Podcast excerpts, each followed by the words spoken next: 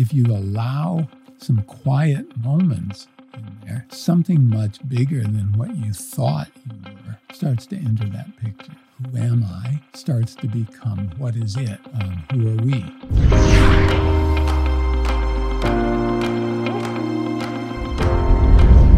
Hello, beautiful people. Welcome back to the Know Thyself podcast, where every single week we have the opportunity to sit down and have a conversation with somebody who can help you and me live a more liberated human experience. Now, today's episode is very interesting. I feel like I say that every time because, in my opinion, they all are very interesting. But today is a very unique individual. Jim George is my guest today, and he is somebody that I actually got introduced through a mutual friend, Matt, through Yes Siri, some of you guys may know. And he was sort of described to me initially as this mystic from the Venice Canal, as this mysterious creature who helps you tap into the truth of who you are and to the truth of this moment and to find stillness. And if I had to describe him in my own words, I would say that he's an expert in meditation and stillness. And he's somebody that has devoted his life to help you cut through what is standing in the way between you and what you deserve, which is a life well lived. Beautiful. Jim, welcome. Thank you. This is a pleasure. Such an honor to have you. Oh, I love what you are doing. I really do. Thank you. Congratulations. Thank you so much. Normally, I'm in the hot seat. Now we're going to switch turns. Sure. Yeah. So. This is still very cool. Yes, it is very cool. Yeah.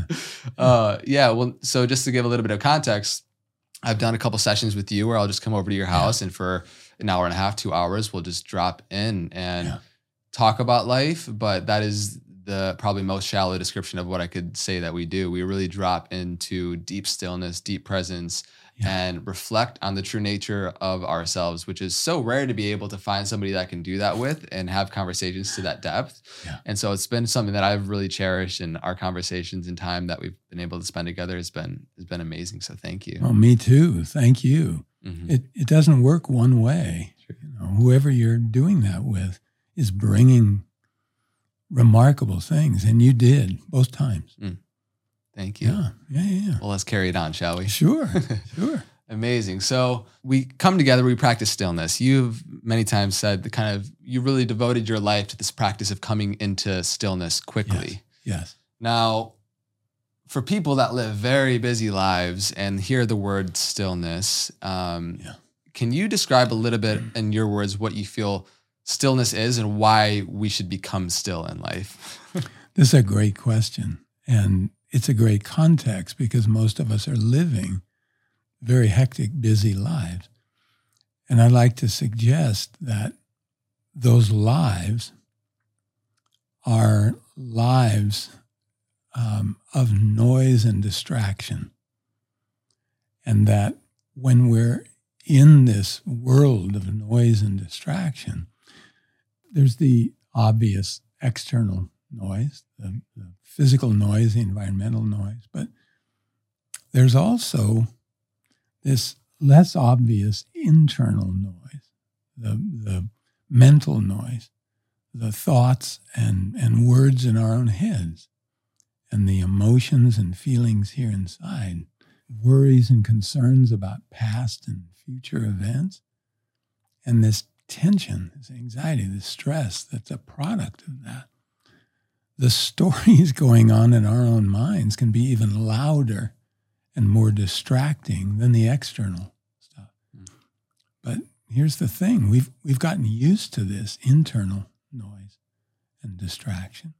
It's become normal. You know, so normal we don't even realize that it's there. And I'd like to suggest that it's a bit like walking around in a fog, like a thick, dense fog of internal noise and distraction that we're not even aware of. But that fog is kind of standing between us and what's happening right there in front of us, all around us. It's standing between us and the world. And that thick, dense fog of internal noise and distractions standing between us and living our lives. It would be really nice to be able to stop that noise. It'd be nice to be able to stop those distractions if we only knew they were there. Right. So stillness is a state of awareness, kind of like sticking your head up out of that thick, dense fog, maybe for the first time, just to look around, just to see what's there when that fog lifts. Stillness is a state of awareness with no perception of past, not even a split second ago, and no perception of future. Okay, so far? Mm-hmm. No big deal, right? Well, here, and I do mean right here, right now, is where things get interesting. Because I'd like to suggest that since all of our negative emotions, all of them, are rooted in our perceptions of past and our perceptions of future, and whenever you or I or anyone else is in that state of stillness, it's neurologically impossible to even have a negative emotion. So if you begin with that as a definition, which is nice, it's kind of an abstraction, then you explore it, you drop into that state, and then realize that embodied cognition is more real than this stuff out here. I'm the luckiest guy on earth. I do this all day. I mean, come on. So I hope that helps. I'm not sure if it does. Yeah, no, I mean, it's so fascinating to me to just take a macro view and see that how such a large majority mass of the human population is living in this day-to-day fog, moving through this persona identity in which they see life through a color-tinted glasses, and they miss the most magical thing about being human, which is the realization that we have every single thing that we could possibly want within us here in this moment. Yeah. And we're just oblivious to it. Yeah. Yeah. And what a shame. It is. Yeah. It is. But let me ask a question. Why do you think anyone does anything? I think people do what they do because they value it. They prioritize it. Yeah. Yeah. But even at a deeper level, I mean, prior to even having the cognitive capacity to value something, why do you think anybody has ever done anything or will ever do anything? Anything. Mm-hmm. I mean, it's such a broad question, but it helps us get into this space. I would say generally in the pursuit of a pleasant experience. Good for you. Or in the aversion of something unpleasant. Yeah. To try to feel better than they do right now. Right? So I've been doing this for 40 years. I've never heard anyone find an exception to that, because the operative word is try to feel better. So doing, a nice tie off of China white heroin, in the end, it's not a good idea, but I'm trying to feel better than I do right now. And I'd like to suggest that the implicit part of that, the right now part, that most people's right now isn't right now. It's actually being lost in their mind, thinking of other things, worries and fears about past and future events. It's creating anxiety. It's creating discomfort. It's creating kind of unsatisfactoriness. And it's relentless, it's endless, and it appears to be the human condition. But if you can just get farther and farther into this present moment, like lose more and more past and future, you drop into this dimensionless point, which is actually now, this present moment. Anything you do after that will feel better. Anything you do will be better. So it's an interesting thing to explore. I would encourage everybody to just explore it on your own. Don't wait for Guru Shmuru or Baba Rama Lama Ding Dong to come along and tell you what to do. It's your birthright. Just quiet down and notice what happens. You won't be still right away. But you'll begin to notice, wow, I had no idea what was in there. What a mess. And then it settles, and it settles, and it settles, and it settles, till finally, it's quite lovely. And I want to stress, I'm not suggesting that you stay there all the time. A lot of people hear this and say, well, you know, how can I work when I'm doing it? Yeah, don't worry. It's when you come back out of this, that fog of internal noise and distractions lifted, you're better than you were before you got still. Then come on back in. It's just a different place. And then when you feel the need to, get quiet again. I think so many people put it off into the future as if, you know, peace and happiness and joy are something that they will get one day when, right. One day when X, Y, Z, one day if this happens. Yeah. And to flip it on its head in the way that you're speaking to, which is actually, this isn't something that you have to go anywhere for. This isn't somewhere in the future, in the past. Yeah. This is something that if you're able to unlearn, it's not even necessarily a cultivation. It's just a realization of what is present within your moment. Everything you do from your life there on forward is going to be more impactful because you're going to have more of you available. That's exactly right. That's beautifully said. I would suggest that at the most fundamental level, all of us are already still. All of us are quite deeply connected, but we have learnings that occur throughout our lives that kind of pull us away from that. And I don't think that you have to discount those learnings. Right. You just have to contextualize them. Those are important at this kind of monkey level of surviving. And each of us has our own unique, complex constellation of these experiences. So your life and the way you see the world cannot be my life and the way I see the world or anyone else's. But we can drop down into a more and more fundamental state and really sense the other person. And ultimately, and I hope this doesn't get too woo for anybody, this podcast seems to favor that kind of thing, but I don't know, to actually realize that we are literally the same stuff. And I believe we can sense that if we get quiet enough. It doesn't come in the form of a story, a narrative, which is a human sort of construct.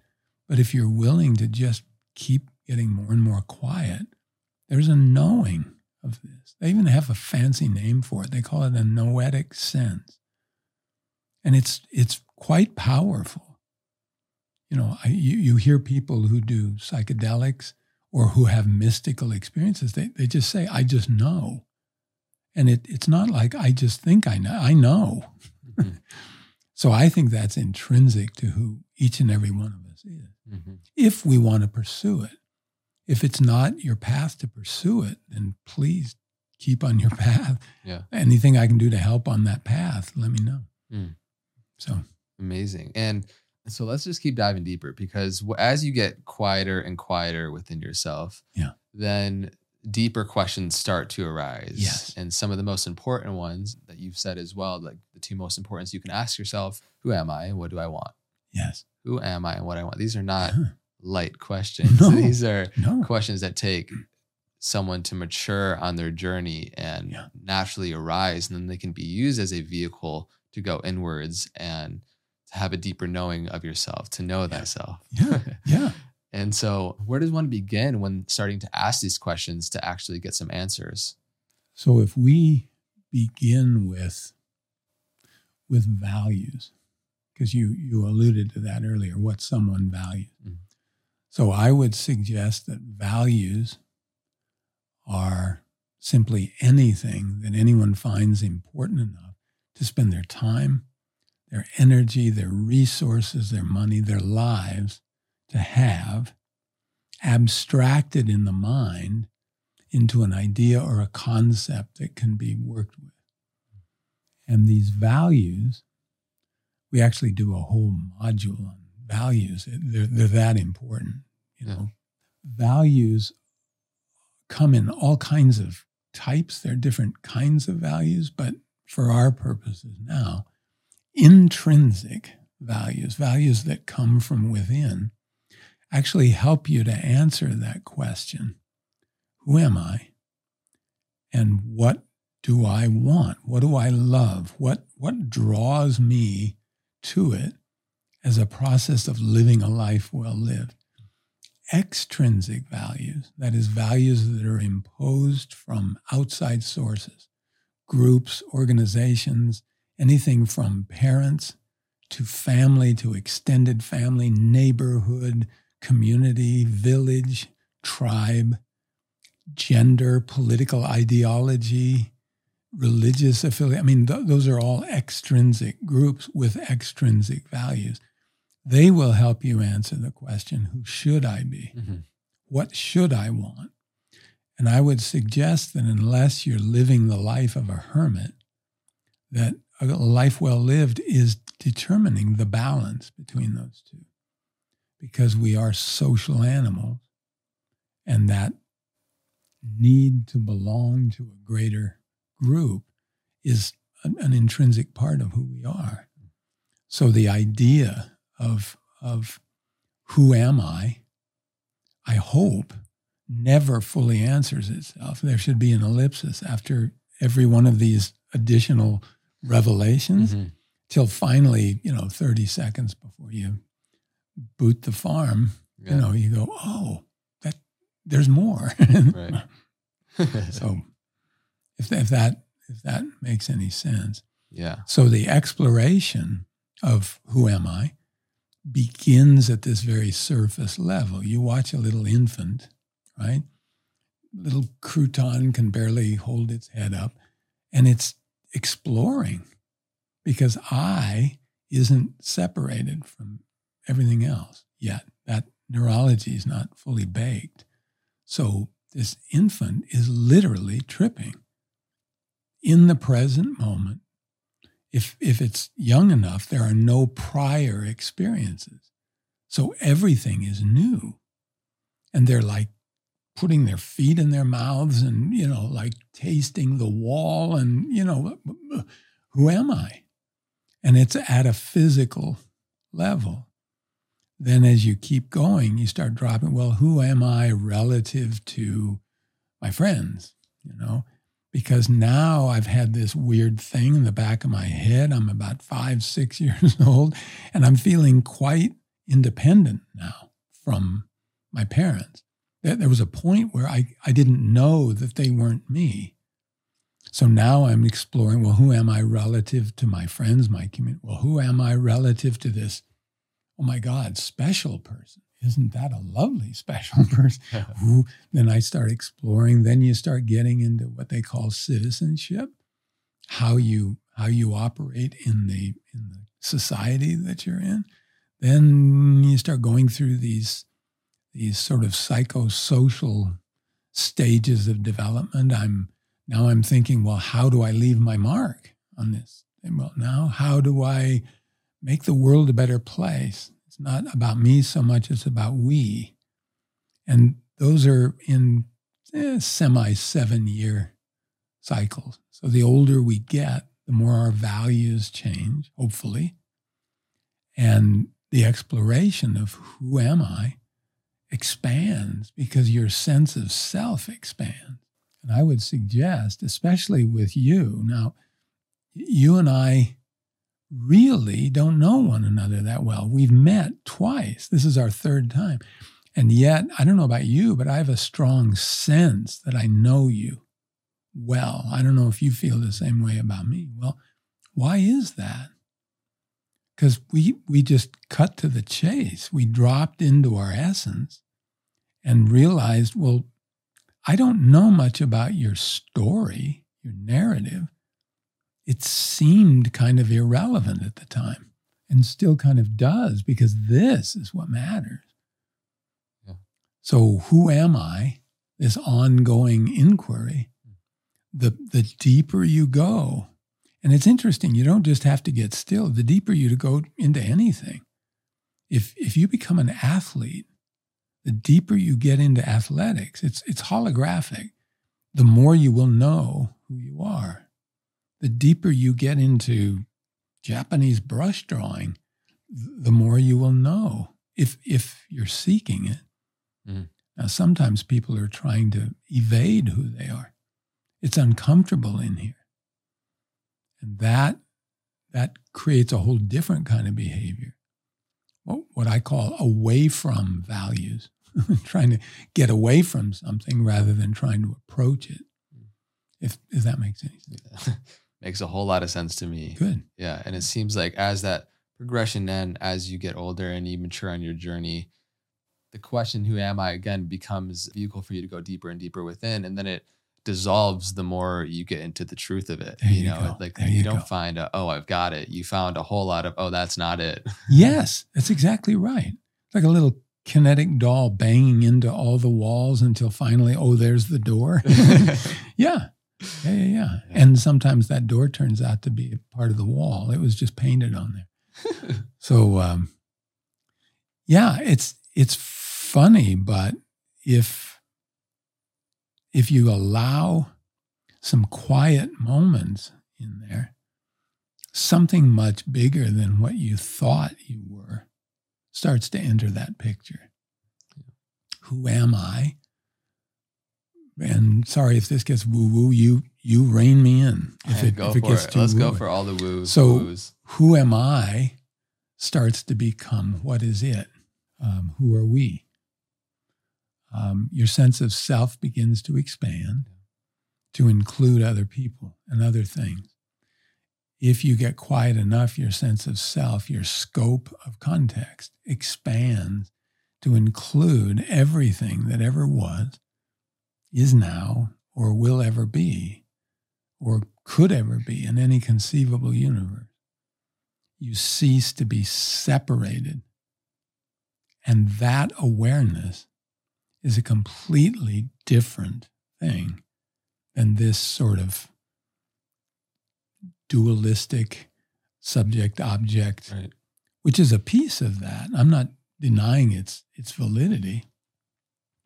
But from that perspective, when your sense of self expands like that, I'd like to suggest that you're going to be accused of altruism by being as selfish as you can possibly be, because your sense of self includes everyone. I mean, right now, I can't conceive in any realistic circumstances knowingly harming you in any way.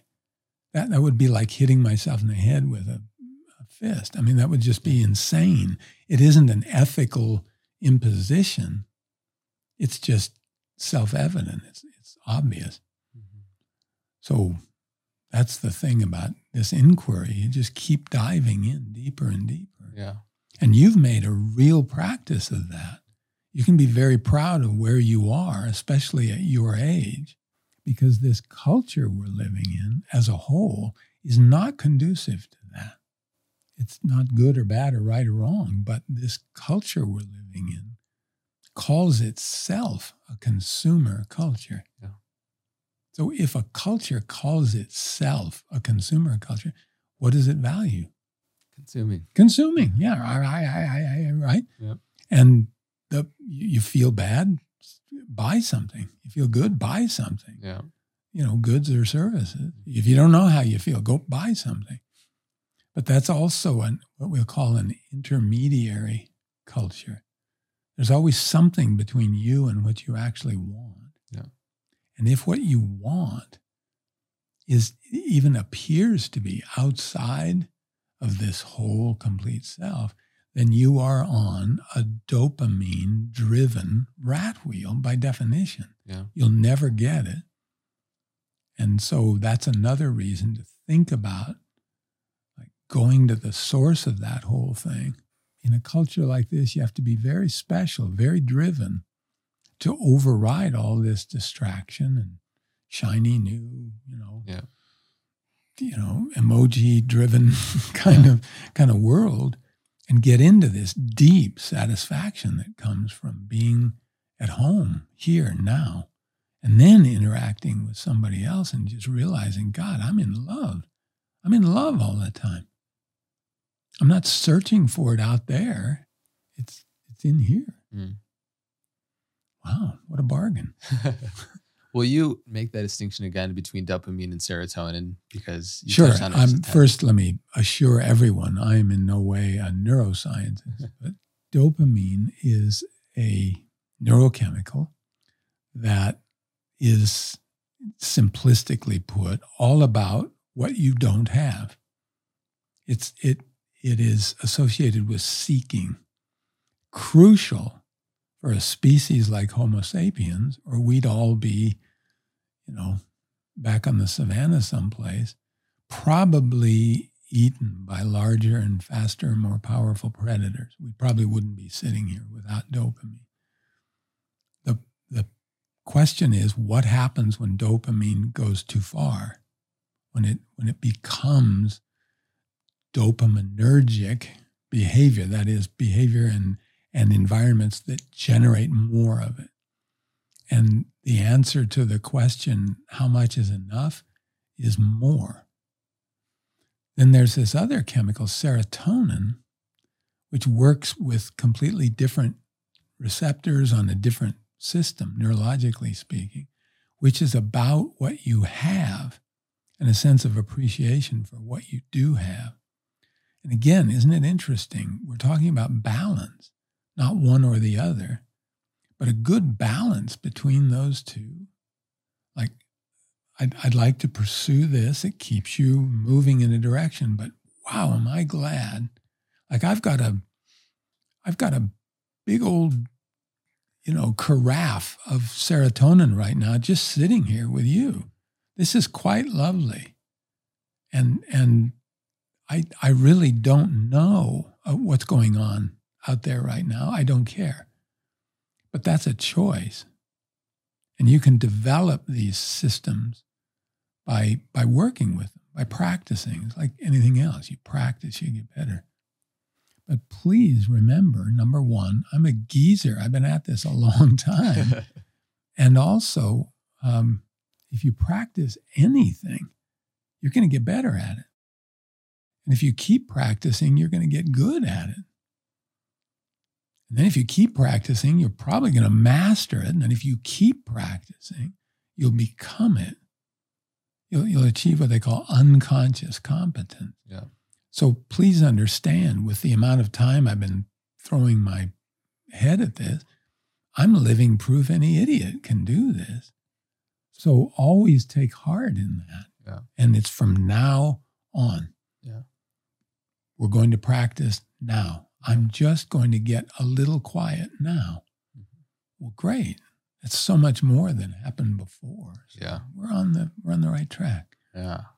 Yeah. And I think every generation is set up against its own challenges unique to that generation in time. For us, having this infinity box that we have in our pocket where we have access to literally just about everything. And that's a double-edged sword. It's an amazing tool that can be used for amazing connection and learning. And it's beautiful, right? But most people are at the stage where they're unconsciously competent at compulsively picking it up and getting their dopamine fix on Instagram or social media or whatever the things. Mm-hmm. I'm not completely free of this myself. I missed something that I'm bringing more and more awareness into my life because I realize the draining effect that it has without realizing that it's draining. Yes. You go down that rabbit hole of consuming content or whatever it might be. Sure. And it feels good while you're doing it. What sometimes feels good in the moment usually feels bad right after. Yes. And same with the flip side, something that is maybe a little bit difficult to put the things down and sit with yourself is a little uncomfortable at first, but then it's better after. But notice what you've done. You just, I hope not unwittingly, created this beautiful idea at first. Like, it seems like a good idea to punch my rectangle here for a while, and then it just doesn't seem like as good an idea. Yeah. At first, it seems really difficult to sit quietly, but then longer and longer as the state changes, state of mind and body, because states have momentum. If you're distracted and you're trying to get still, it's like you're turning a battleship. It doesn't seem like it's having any effect. It is.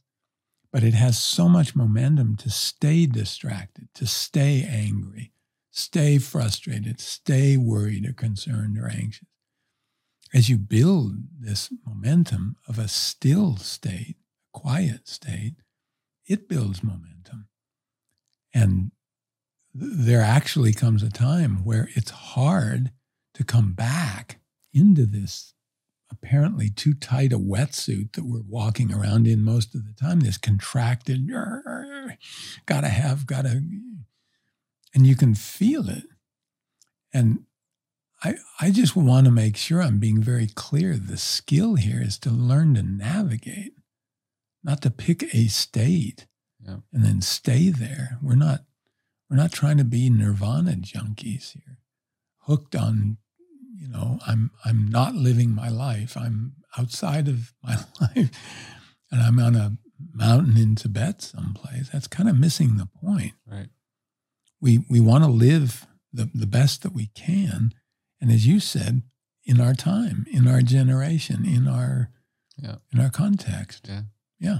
And it's fine even if the intention isn't as pure off the start. Like if you do the right things will happen to you. So even if you are coming at meditation with this consumerist mindset of saying, okay, I can be more successful. I can make more money. Yes. I'll try this meditation thing. Yeah. Whatever gets you to sit on the mat or sit down and find stillness. Well, the other thing that's fun is that I'm so frustrating to some of these wonderful people, but I say the mat is great. The mat doesn't matter. I mean, get still while you're going down the sheer icy face of a mountain on your snowboard. Yeah. I work with people who have found stillness in the most amazing array of circumstances. I worked with a client who could only get still when he got into bar fights with strangers. He didn't know that's what he was doing, but he was literally addicted to getting into bar fights, to being just obnoxious enough in a bar that some stranger would. And what was interesting was once he realized that in that situation, if his mind didn't get completely still, he was going to be very seriously hurt. Because he had no idea who this other person was. And he was in such a state that he was preternaturally picking up information about this person. And then afterwards, ironically, at least half the time, they were, bros going to go get a drink afterwards. And I thought, wow, that's a hard way to find stillness, but, everybody's got their path. When he discovered what stillness is, because this was all happening unconsciously. And then he discovered that he could quiet his mind anytime, any place. Well, that behavior stopped. And he saved a lot on dental work. It's an interesting thing. I know people that only get still when they're doing 120 through Topanga on their Ducati. They don't realize that's what they're doing, but a still focused mind is a marvelous state. Yeah, and it's interesting that you brought that up. I feel like most people would perceive stillness as this inert, boring kind of sit down, nothing's happening, and stillness, I feel like can really, it can be the most dynamic state ever. That's right. That's even exactly if you're not, going 120 on a Ducati, but you can be sitting down and have a whole lot more going on than somebody that's busy physically in the place. World. And I'd like to suggest that you can even take it farther in that I like to give people options with what I call long form stillness that you can be in there for as many as 2 hours at a time, and short form stillness where, for instance, you and I have done some work already. I want you to notice, and I'll ask your audience to forgive me, but notice that we're already starting to drop in right now because there's an energy there. And notice that we can take all the work that we did, which was quite long form, and we can literally concentrate it into this.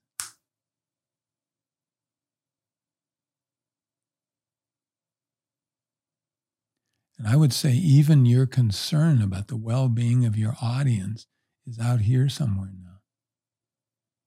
And your audience is fine because they're just observing your face. And they can see that you're not distracted. They can see that you're right here, right now. And we didn't have to do much of anything, and we can come right back into normal awareness and continue our small mouth noises here. But something just happened. What did that feel like? Feels like every time we drop in intentionally taking our attention into the present moment in a deep way, it's a expanded sense of awareness. You know, the boundaries of sensation kind of expand into the room, into connecting with the people in the room. Yes. It is an incredibly energy-filled state. Isn't it? Even though if you were to observe from externally, it looks like someone's just sitting there staring. Yeah, except what's interesting is if you get quiet on the outside and look, you'll feel something's different. Yeah. The energy in this room is different. We've conditioned the space.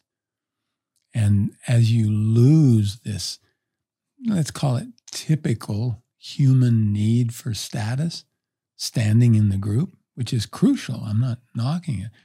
It's like, okay, they may or may not get that, but I strangely don't care because if they don't get it, they're closing themselves off from it. I'm not dropping in this phenomenon we call entrainment. I'm not getting pulled into that. I'm holding this space that then makes it easier for people to drop into this space. Because as you can feel right now, I'm not going anywhere. I'm grounded to bedrock. And this place could catch fire. I'm not going anywhere. And that begs the question, well, then who am I? Because my body's probably going to flip out and, you know, it's on fire. It's going to flop around on the ground, but who I am is going to stay right here, right now. And so, wow, okay, well, who am I? Do I have to then go consult a book? Do I have to consult, you know, the first church of the gooey death in order to understand that? Or do I just get quiet and explore this? That's what stillness affords. And in an odd Socratic kind of way, I really do believe that since we're all at this fundamental level, the same, all you have to do is get quiet enough, you'll know everything you need to know. Because you already do. Yeah. So that gets a little, as they say, solipsistic after a while. So we'll just back off of that one until maybe another date when we've had more time. Beautiful. It's such powerful work. It's, to me, it's the most important work one can do in this life. Yeah, me too. Me too. That's why we're lucky. Isn't that interesting how you can feel really lucky to stumble into something like that? Yeah. And when you feel lucky and overflowing with bliss, joy, exuberance, it pours into the other people that are in your life. It pours into what you're doing. You become a creator of circumstance, not a creature of circumstance. You become somebody that fills up the world by your presence alone, which is something we need more of from the leadership, just everyday humans. The more that we could find stillness in our life, the more that we will operate better as a whole because we are all part of the whole. Yeah, yeah. But that gets us into this question of values again, because values are largely unconscious. Most people have no idea what their values are. They think they do, but they don't. And that means unless we elicit those values, we pull them out of our subconscious mind, they're continuing to just kind of drive us at an unconscious level. And there's a good reason why that has to operate unconsciously. Yeah. Most of what we do is unconscious. It has to be. Our conscious mind is the slowest part of our mind. We couldn't get out the front door if everything was in our conscious mind. But then you start getting into, okay, why are people doing what they're doing?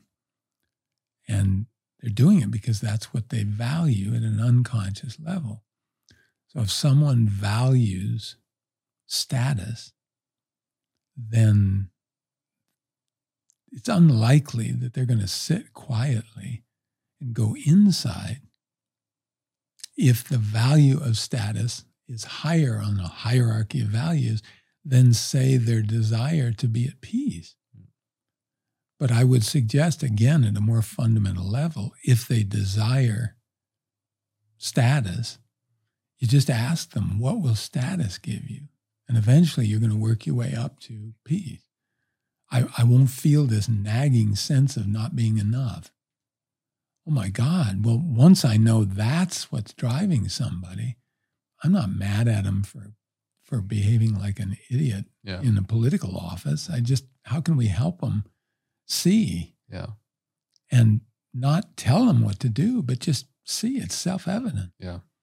So this is why I'm glad you're doing what you're doing. You're making this stuff available. Thank you. And it's an honor to be able to sit down with individuals like yourself that get to have this frame around and get to hear your voice, because it's so healing and nourishing. Oh, bless your heart. Yeah.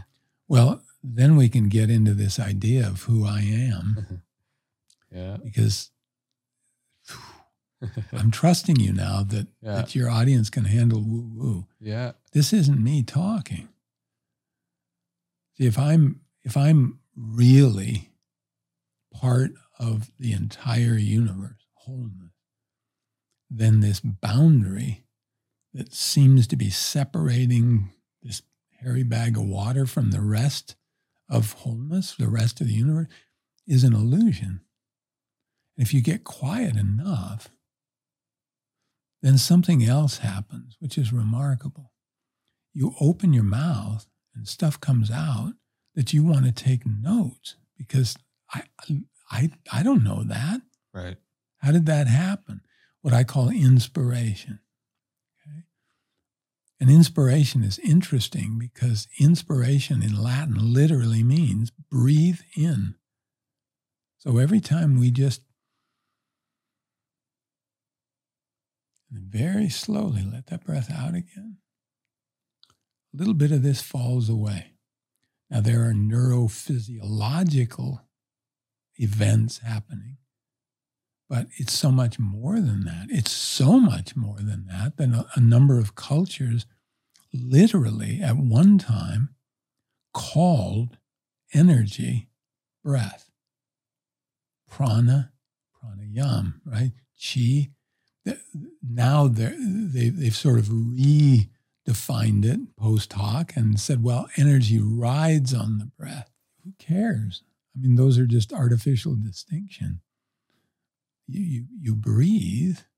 It's one of the most potent, powerful, and life-changing things we human beings do, but we just, most of us here in the West, at least, just don't do it all that well. Yeah.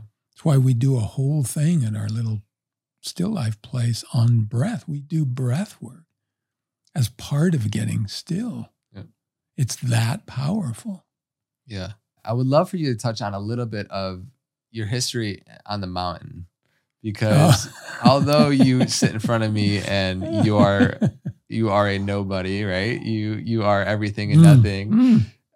You've been in this meat suit for some time on Earth. Way too long. Yeah. Yep. Looking forward to going home. Yeah. But doing amazing things, and one of which was your time on this mountain that you bought and you essentially stayed on for a prolonged period of your life. Yeah. Tell us about that time, because it's very fascinating to me. So let's put it in sort of this passive voice, so it's not so much a narrative about a guy, but it's an experience. So something was so moving that whatever was awake at that time had to get into what I call deep nature, because all of this stuff that was so distracting and so ultimately unrewarding and unfulfilling, and was starting to create anxiety. I mean, it was just, can't function like this. I felt like a rat on a wheel.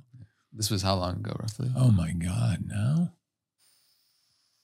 40 some years ago. Okay, well. Yeah. It's weird. I know contextually that sounds like, the Pleistocene era, but to me it's like, oh yeah, day before yesterday. Yeah. So long story short, I started exploring a previously impossible thing in my mind to actually own a big chunk of mountain. And I had loved the mountains of the Sierra Nevada, that whole area, and went exploring and was looking in 6, 7 different Western states, was trying to buy. And I had earnest money down on all kinds of places, and it just didn't work out. And the reason it didn't work out, I think, is that I had not met my wife at the time. Had I met her, it probably would have just dropped right in, but I didn't know her then. And so I was frustrated because I couldn't make this happen. Long story short, I wind up buying this place, and I asked my then, significant other. We were being very careful because we knew there was something special there. So we were taking it slow. And I thought, because the way I look at relationships, you have to take them one little step at a time. You have to actually know the person. So it reached a point where I said to her, so I have this place. It's up in the Sequoia National Forest. It's nowhere near anything. It's 27 miles from the nearest crossing of 2 dirt roads. I mean, it's a parcel map. There's no address. Would you like to spend some time up there to see if you like that? Well, as is always the case, this magic comes back. And it's like, oh my God, that's been my fantasy my whole life. Instead of, are you kidding? Where's the mall? Right. I can't. So long story short, we both disengaged from what we were working on professionally for a month, the month of July, I believe it was. And we moved up to this little place, a little tiny shack of a little place to keep the weather off. And it raced by. And the only thing that was bad was at the end of that month, we had to come back. And we both got sort of car sick, because it felt like I was tearing an arm off, right?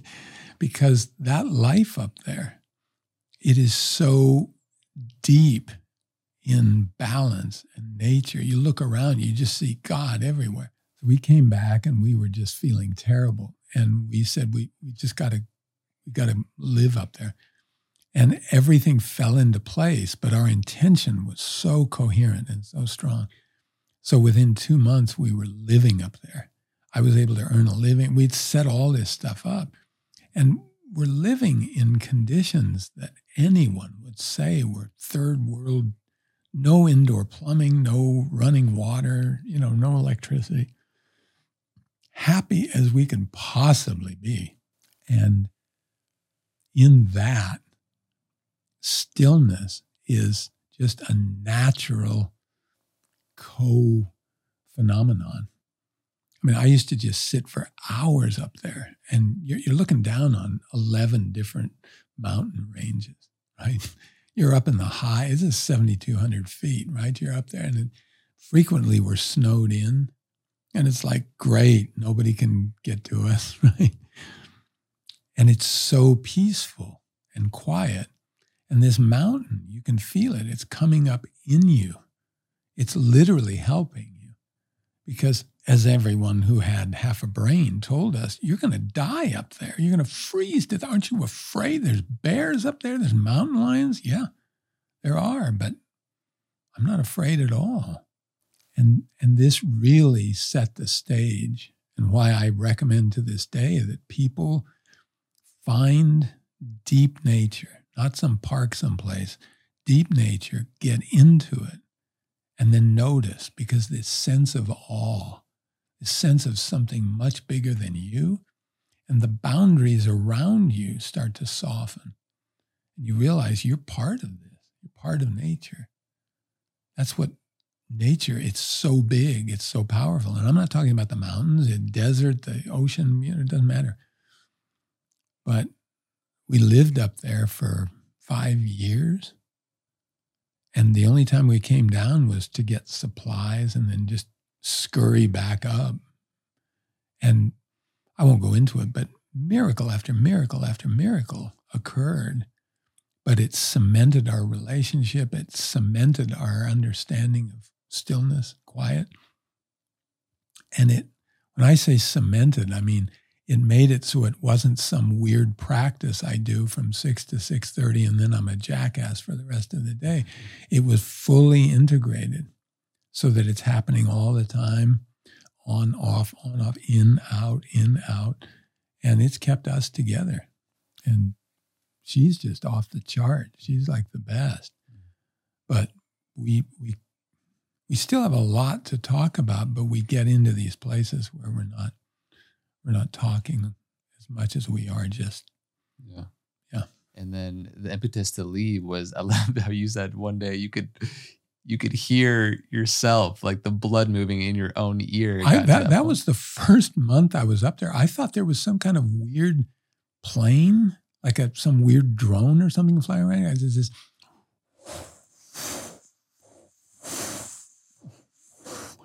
and I thought, what the hell is that?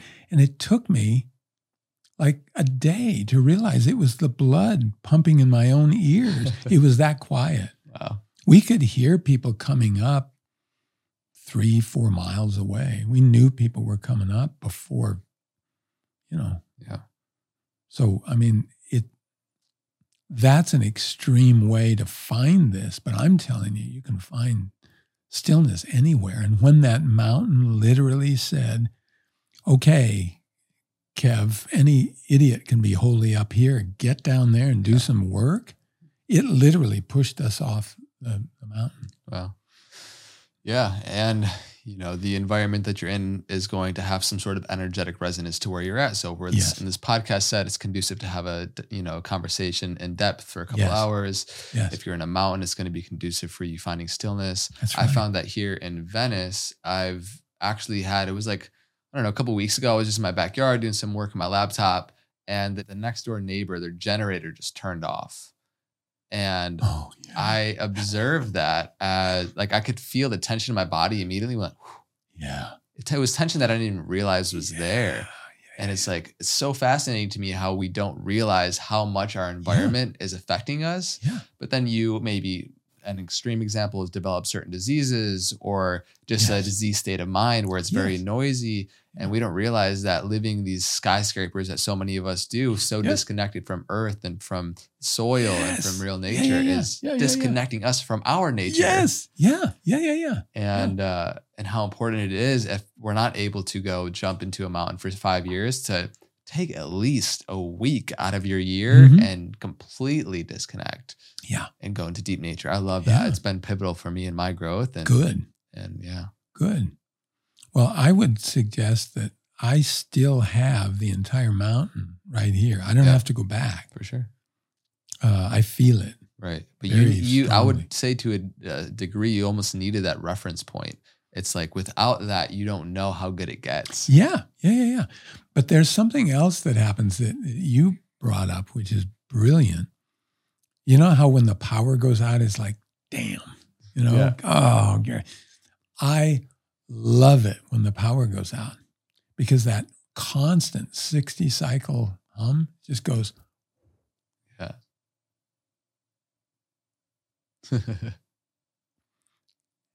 And that brings up why so much of what we're doing in life is okay.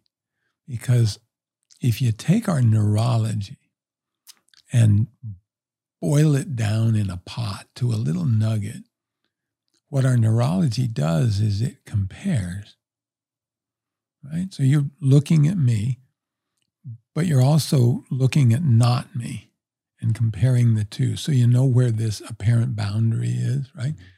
You're working at a perceived and stored model of what Jim looks like. And you're checking constantly to make sure that isn't shifting and turning into somebody else. There's a distance between my eyes. And if that distance were to shift the tiniest amount, you'd spot it right away. That's why the AI people in the animation world has such a tough time doing really believable, realistic characters because this neurology is that good. When you're hearing me, you're comparing this sound, which is a frequency of nothing to something, to nothing, to something, to, you know, so many times a second. How do we know anything? We're comparing all the time. So how do you know you're in a blissful state? See, you have to have this reference frame of I'm freezing, or I'm miserable, or my leg really hurts, or whatever it is. And not that is this bliss state. So if you, again, get quiet enough to get comfortable with its constant comparison, well, I mean, even Freud said pleasure is tension reduction. It's one of the most elegant definitions I've ever heard. It's a two-word definition, tension reduction. Well, so what is intrinsically necessary for pleasure? You got to have tension. Well, but I don't want to have... Well, then you don't know what pleasure is. And the more precipitous that reduction of tension can be, the more pleasurable it is, which sort of gets into this weird territory of, would you or anyone else in their right mind want some incredible discomfort or suffering, the relief of which would be bliss? But when you think about it, how perfect is this system? It's our perception, our limited, contracted scope of context that makes for the suffering. So the more you expand, the more you realize, oh, let's just play with it. I would suggest that if you had all the time in eternity to construct the perfect life, you would wind up sitting right here doing what we're doing right now. But you have to have all the time, all the view, all the context. And when we do that, then you go, oh, okay. So the less I thrash around in the past and the future, and the more I get here now, the only thing that's real, well, that's living. Yeah. If that even makes any sense at all. It does. It absolutely does. This guy, every once in a while, it just comes out, man. What were you, when you were touching on pleasure as tension reduction? Yeah. One of the last guests we had on the podcast, Peter Crone, a good friend of mine, he gave this funny story of like walking in on a friend who's just banging his head up against the wall. It's like, yeah, why are you doing that? Yeah. And he's like, because it feels good when I stop. It's good when I stop. Yeah. It's sure. So funny. Sure. And it does. Yeah, it does. It does. I know people that unwittingly are doing that all the time, not banging their heads, but metaphorically. Yeah. So interesting. Yeah.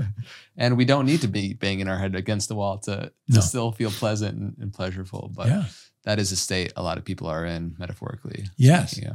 Amazing. I would like to touch on real quick, or not real quick, we have some time, how we attach meaning to our external circumstance. And I love this.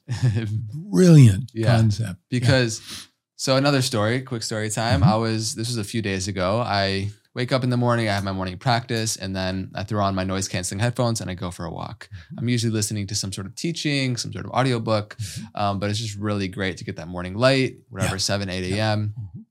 And so I'm kind of on my way back to my house and I'm about to cross the street and I see somebody who, for lack of a better term, seems to be out of their mind, you know, and in Venice, you experience the full spectrum of humans. So they call it Venice because Venus was already taken. You know, so, exactly. So I'm here walking on my morning walk, and I can tell something interesting is going to happen. So I kind of take off the noise canceling feature off my headphones so I could be witness to whatever is going to unfold. And I'm just walking, and then she kind of locks eyes on me and just starts spewing the most hateful words. Yeah. Who do you think you are? Yeah. You're ugly. What do you think this is? Like just all these other hateful comments towards me. Yeah. it was interesting because I was just in a very equanimous state on my morning walk, and I'm observing this, and I can tell she's in a very diseased state of mind, right? This isn't somebody who is living a joyful human experience, right. And much of it is in this unconscious habitual state. Yes. And there was no part of me that got offended. There's no part of me that was like taken back. No, that's brilliant. You know? But the realization here is like, not just that, it's that her reaction and her circumstance is a complete reflection of her inner state. She was in a diseased state of mind, right? Yes. I saw that, I was witness to it, and I had compassion in the moment for her experience. And it also gave me insight into my day-to-day life, or like comments online, if I were to meet somebody that's maybe on a more subtle level, whether it's these feelings of envy or jealousy or whatever it is, it's a reflection of their own inner state, how they're attaching meaning to the external circumstance, yeah. And then they're projecting that onto. Yeah. So it's a very easy thing to see somebody that's, you know, more so out of their mind and mm-hmm. is clearly in that, you know, that gross, very dense state. But these more subtle ones, for some reason, we take them as projections as to who we actually are. Good for you. And so I would love to just touch on how we create meaning in our external circumstance, in our relationships, in the business that we are involved in the work that we do, and how much that really dictates the quality of our life. It's a brilliant idea. I do a whole shtick on meaning, because events often by themselves are irrelevant. They only become relevant when we attach meaning to them. And I would suggest that is happening.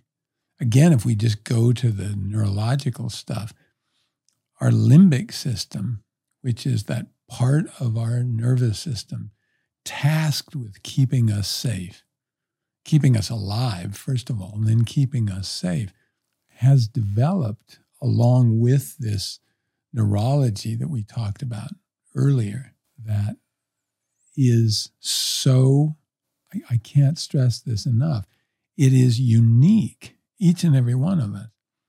So we have learned that certain circumstances, certain things, certain people are a threat to our survival. And the sort of scale of that threat runs from, oh my God, shoot them before they shoot me, all the way down to a mild, just sort of sidelong glance. And then, okay, they're not coming at me, so you just keep going. Each and every one of us has our own unique constellation of these memories of experiences and things. So we're having a vast hallucinatory experience. And when you can recognize that in someone else, then it's that marvelous thing of the finger coming back and you say, wow, what am I doing right now? When you still your mind, and I mean really still, not still-ish, but really deck that thing, that process stops. Your limbic system, talk about a pleasurable experience, for the first time maybe in its entire existence, gets a profound neurochemical, never mind ideological, neurochemical signal. Everything is fine. This is part of why breath work is so interesting, because you can do some very powerful breath work, which allows you to then take in a breath after about 20, 40 minutes of doing it. And you can just exhale for 4 minutes, 5 minutes. And I call it just drifting right by your own death. Because one of the prime movers of your limbic system is this carbon dioxide oxygen balance. These nerves in your brainstem called central chemoreceptors that are monitoring that all the time because your survival depends on it. When you don't need that anymore, your limbic system just kicks its feet up and just goes, dude, look at this. I've never even noticed this. I've been too busy and too scared to, So all that meaning shifts. So if you can start with the idea that our limbic system is the fundamental driver of that meaning, and the question, oddly enough, is this a threat to my survival? Is this an opportunity to advance my survival? Is this potential food source? Is this a potential mate? Is this a potential ally? Because we are social animals. Or is this irrelevant? And so those are the kind of baseline structures for what we're calling meaning. And it elaborates from that as you go. But you begin to realize, wow, I've been carrying this habitual meaning that X kinds of people are Y. And it's like, it has no bearing on my life, but it's just a habitual thing till I update it. So again, all of this kind of behavior is so unconscious. We have to bring it up into consciousness. I suggest there's no way you're going to do that while you're distracted, while you're stressed, while your limbic system is getting false signals from your own mind that you're literally under attack. You will literally hallucinate someone else. There's a clinical name for this when it's in its pathological extreme. It's called parataxic distortion. Like you and I are talking, and all of a sudden you say something that Uncle Phil told me when I was a kid. It's like, you're Uncle Phil. Yeah. I'm literally hallucinating Uncle Phil. It's like, it's a strange thing to have someone looking at you like your friend when you were crossing the street. She's not talking to me. She has no idea I'm here. There is a representation of something that will hold her hallucination, and she'll keep doing that. Now, one of the things that's interesting, I've been living here a long time too, I've noticed that if you actually get close enough to engage, there's still enough going on in the sort of, let's just call it, reasonable capacity to relate to the real world, where it'll break the hallucination. They'll kind of quiet down and go their way. It's funny because it seems terrifying when someone's hallucinating. And I'm not suggesting anyone do this, but it's been my experience that when the hallucination breaks, they're not mad anymore. Mm-hmm. It's like they may be mad because you're in the way or you distracted them from more important things like hallucinating, this evil person. But I really think that that's what's driving meaning. And then we get into this idea of away from goals and what I call toward goals. Goals that are designed to take us away from things that we're averse to, we're trying not to have. And then there are toward or approach goals. Like, this is something I want more of. Away from motivation is very, very powerful. It will motivate you right away. One of the best ways to motivate yourself is to have someone set your butt on fire, and you'll get away from that as fast as you can. It's just not sustainable in a fulfilling way. So sooner or later, we want to convert to toward goals. Like, what do I want more of in my life?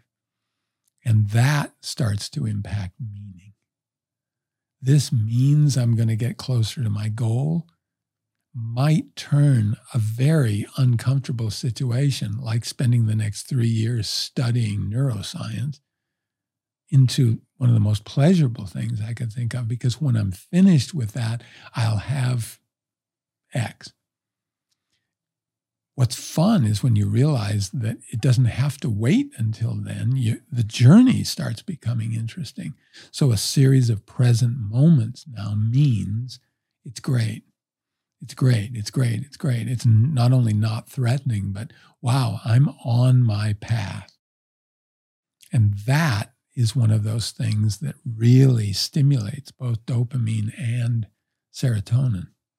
When you can realize that even though this is tough going, I'm making progress. And these amazing chemicals cut loose. This is how people do crazy things, like special forces guys. I mean, they're legendary for this. One step at a time. Now, one step. This is my entire world. I'm focused. This. Now I'm focused on that. They're not thinking about this. And this goes all the way back to God, I can't remember if it's Seneca, Epictetus. I don't remember. But these old Stoics have this down. You put one foot in front of the other and focus on that, you'll have a fulfilling life. So meaning changes with scope of context as well. Powerful. So beautiful. I would like to, if you're open to, guiding the viewers through an experience that is a little bit more tangible. I think we've been having a lot of beautiful, insightful conversations. Sure. And if you'd be open to guiding a quick 5-minute meditation, 5, 6, 7 minute, just into this moment, and guiding us into stillness. Of course, if you're operating heavy machinery, please come back to this when you're not doing that. Yeah, turn the thing down if you're on the 405. And sure. Well, for most people, it is easier to close your eyes. I'm saying for most people because for some people, their visual cortex is so lit up, so the activity is happening there so intensely that when they close their eyes, what they're creating is actually more distracting than what is coming in from the outside. But because we are so overweighted toward visual information in terms of all our senses, it helps sometimes to just close your eyes. And when you close your eyes, and you just sense this reduction in distraction. Let that be part of what's pleasant about this. You close your eyes. You'll notice that when people are really concentrating on something, they'll close their eyes. You're just cutting out a lot of distraction. So as you close your eyes, and remember that there is a powerful signal that your body sends and receives that says everything is going to be just fine, because it already is just fine. And that signal is a very, very slow, very deep, full-bodied breath. And when we take this breath, we want to start that breath with the belly. You push your belly out as you're breathing in through the nose, and it draws the air down low where the magic is. So feel your body through the nose, hold that breath, and then just very slowly let that breath fall away. And as you do, feel your belly coming back in, retracting again. So that's our throwaway breath.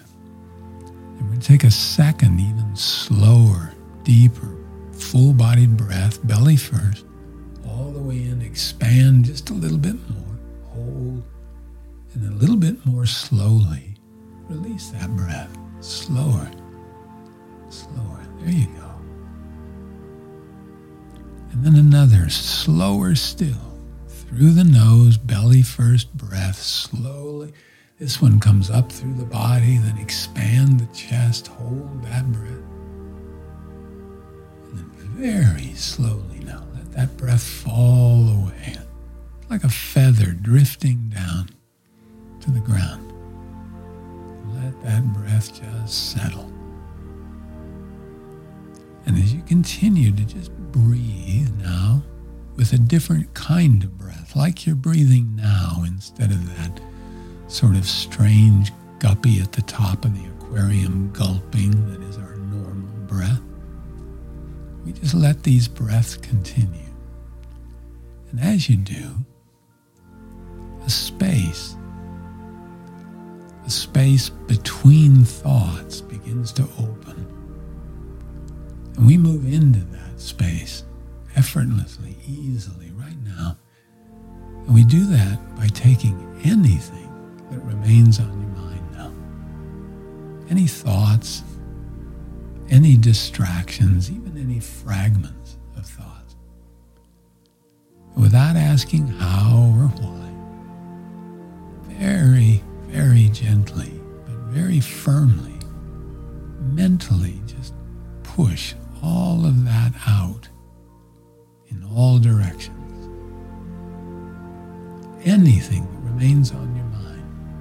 Just sweep it out now in all directions, as if you're parting a cloud that's been obscuring your vision for way too long now. Push it all the way out to the very edge of your awareness. There you go. And then just push it just a bit farther. There. Now it's all out there, and we'll come back to it when we're finished, if you like. But for now, it's out there just far enough that you can't find it, any of it. And you don't want to find it. Because all of that noise, those thoughts, those distractions, the tension, anxiety, stress, all those stories, that stuff of mine, just settling down now, like dust, to the ground, out there. And in here, where we are,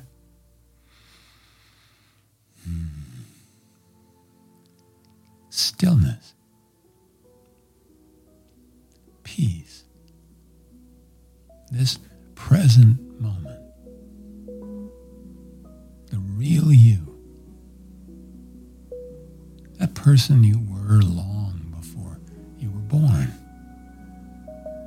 that person you'll be long after this lifetime, that person that doesn't need thoughts or words about things. It just knows now. So quiet, so calm, so still.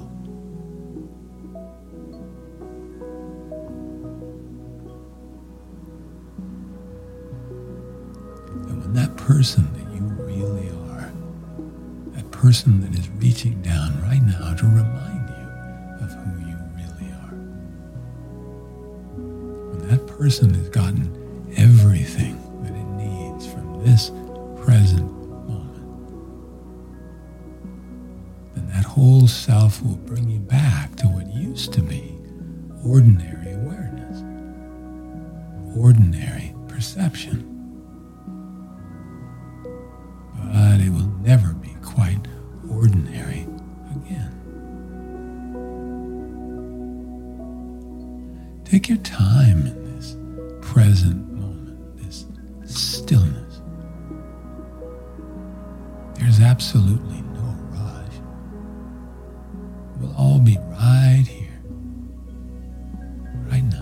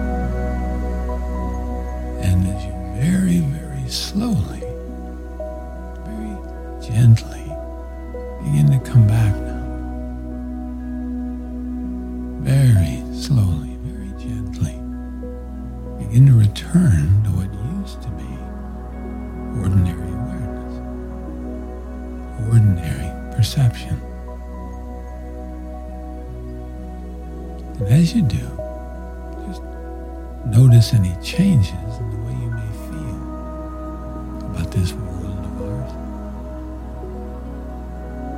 Notice any changes in the way you may feel about yourself as you continue to come back now into the body with a brand new approach. appreciation for their body,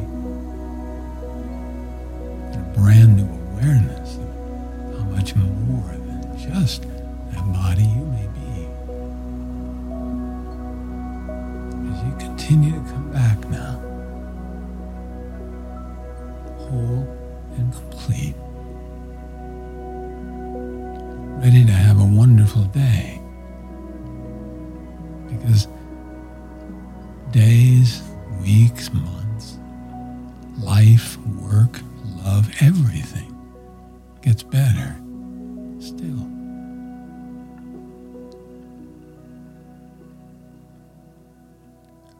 All the way back now.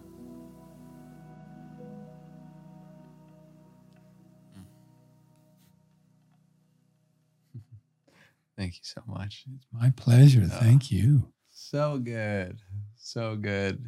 For those of you that partook in that little journey and experience, please let us know what your experience was like. I would be curious to hear who actually partook in that. Yeah. And sometimes it's easy to disconnect from the impact that we can have through this medium of social creation and whatnot. Yeah. But for me in this moment, it's a very powerful reframe and just so good. You know, the expansive feeling of how perfect the moment is something that I'm continually on the journey of cultivating in my life, not just in meditation, but in walking meditation throughout my day. Good for you. When it comes to day-to-day life and interaction. Yeah.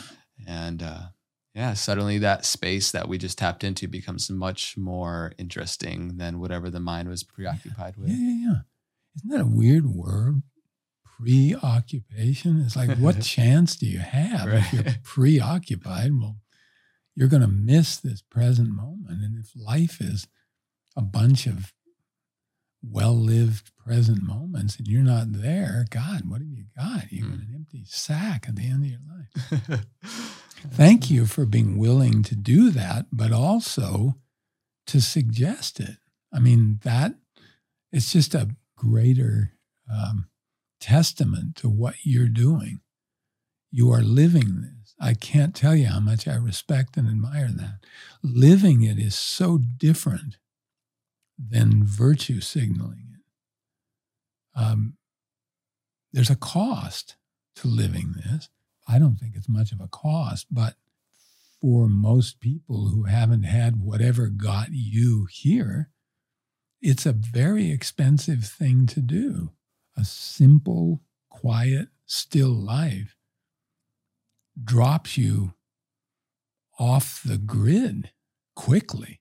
I mean, we lived it. No, nobody even knew if they'd ever see us again when we were up there on the mountain. But even now, if people knew how simply my wife and I live over there on the canals, they'd call social services. I mean, it's like, oh my God, this is abuse. We're as happy as we can be, but simplicity and taking it still, the experience is so rich.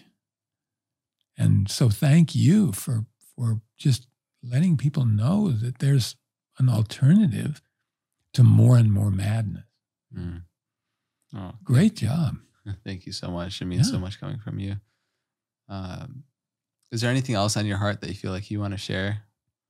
Or we begin to again, just that this is, this isn't something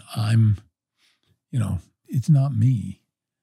It is something that's so big and so available that all I am is some, goofy vessel for something that's much bigger. And I'd like to suggest that this sense of self, this narrative, is quite literally the rate-limiting variable on the flow of this thing. Probably a terrible analogy, but it's like an electric hairdryer. You've got this current flowing through this thing when you turn it on. It's resisting the flow. And if you think of that egoically, if it could have an ego, it's saying, this is me, this is mine, this energy is mine. So it resists it. And it gets very warm, and eventually it glows red, and the fan is blowing that resisted energy, this heat, okay, that's plugged into 110 volts. If you then plug that thing into 220 volts and it resists, it gets hot. Its ego is saying, this is me, this is mine. It resists, it glows red, it glows white, and then it explodes because there's too much energy flowing through. This thing's the rate limiting variable of that flow, that connection that we have. And I'm suggesting not to throw your ego away. I'm suggesting every once in a while, turn it off and watch what happens. Then come back into your ego because there's a reason for it. But notice that it's not quite the same. It's not limiting you. It's not creating circumstances where you can't connect to other people. The strange world we live in, we keep trying to connect by being separate and special. A little ironic, right? The more separate and special I am, the more you're going to what? Love me? It's like, stop it. If you just stop that process long enough, you realize this deep connection right here, that there's no ego left. And it's not because, aren't I a great guy? I don't have an ego. It's like, what a prison. It's the most selfish thing I can do to try to mediate the effect of that. Mm. And when people like you do what you do, you create a space that makes that easier. You create opportunity for people to say, wait a minute, that could be useful. And you realize how powerful one person's voice, one person's career, one person's calling can actually be. So again, way to go. Mm-hmm. Thank you so much. And thank you for being such a powerful part of my journey as well. Oh, bless your heart. Yeah. Bless your heart. Well, if anybody wants to have any more of this stuff, we've started this interesting, I hesitate to even call it a company. It's a local and non-local community called Still Life. Yeah. And we have a facility up at 1041 Abbott Kinney Boulevard where we have group things like this. But the important part here, I think, is there's also an app, yeah, which allows people to have access to this anytime, any place. You just press play.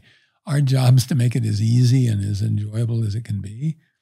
That meditation shouldn't be work. It should feel more like play. So press play and get one of these anytime you need. There's additional materials. There's some breath work on there. There are deepening techniques, even reflections on the kinds of things you and I have spoken of. Mm-hmm. And the people there, there's a team there that's incredible. Spencer, Henry, Emily, these are remarkable people who have devoted their much younger lives. So I really salute people like you guys who are doing this at a much younger age. Anybody can do it when you're a geezer, but when you're really fighting much more uphill. And these people are there to help. Yep. So consider that place a kind of second home. Consider that app a doorway in, but it's not the end. It's just a doorway to help you find your own stillness. Yeah. And you will. And it's a very beautiful doorway. The meditations that you guys have recorded on there and the way that you guide, just as we, briefly did today here on the podcast. If whoever's listening to this or watching this enjoyed that at all, there is many more on the app Still Life to go check out.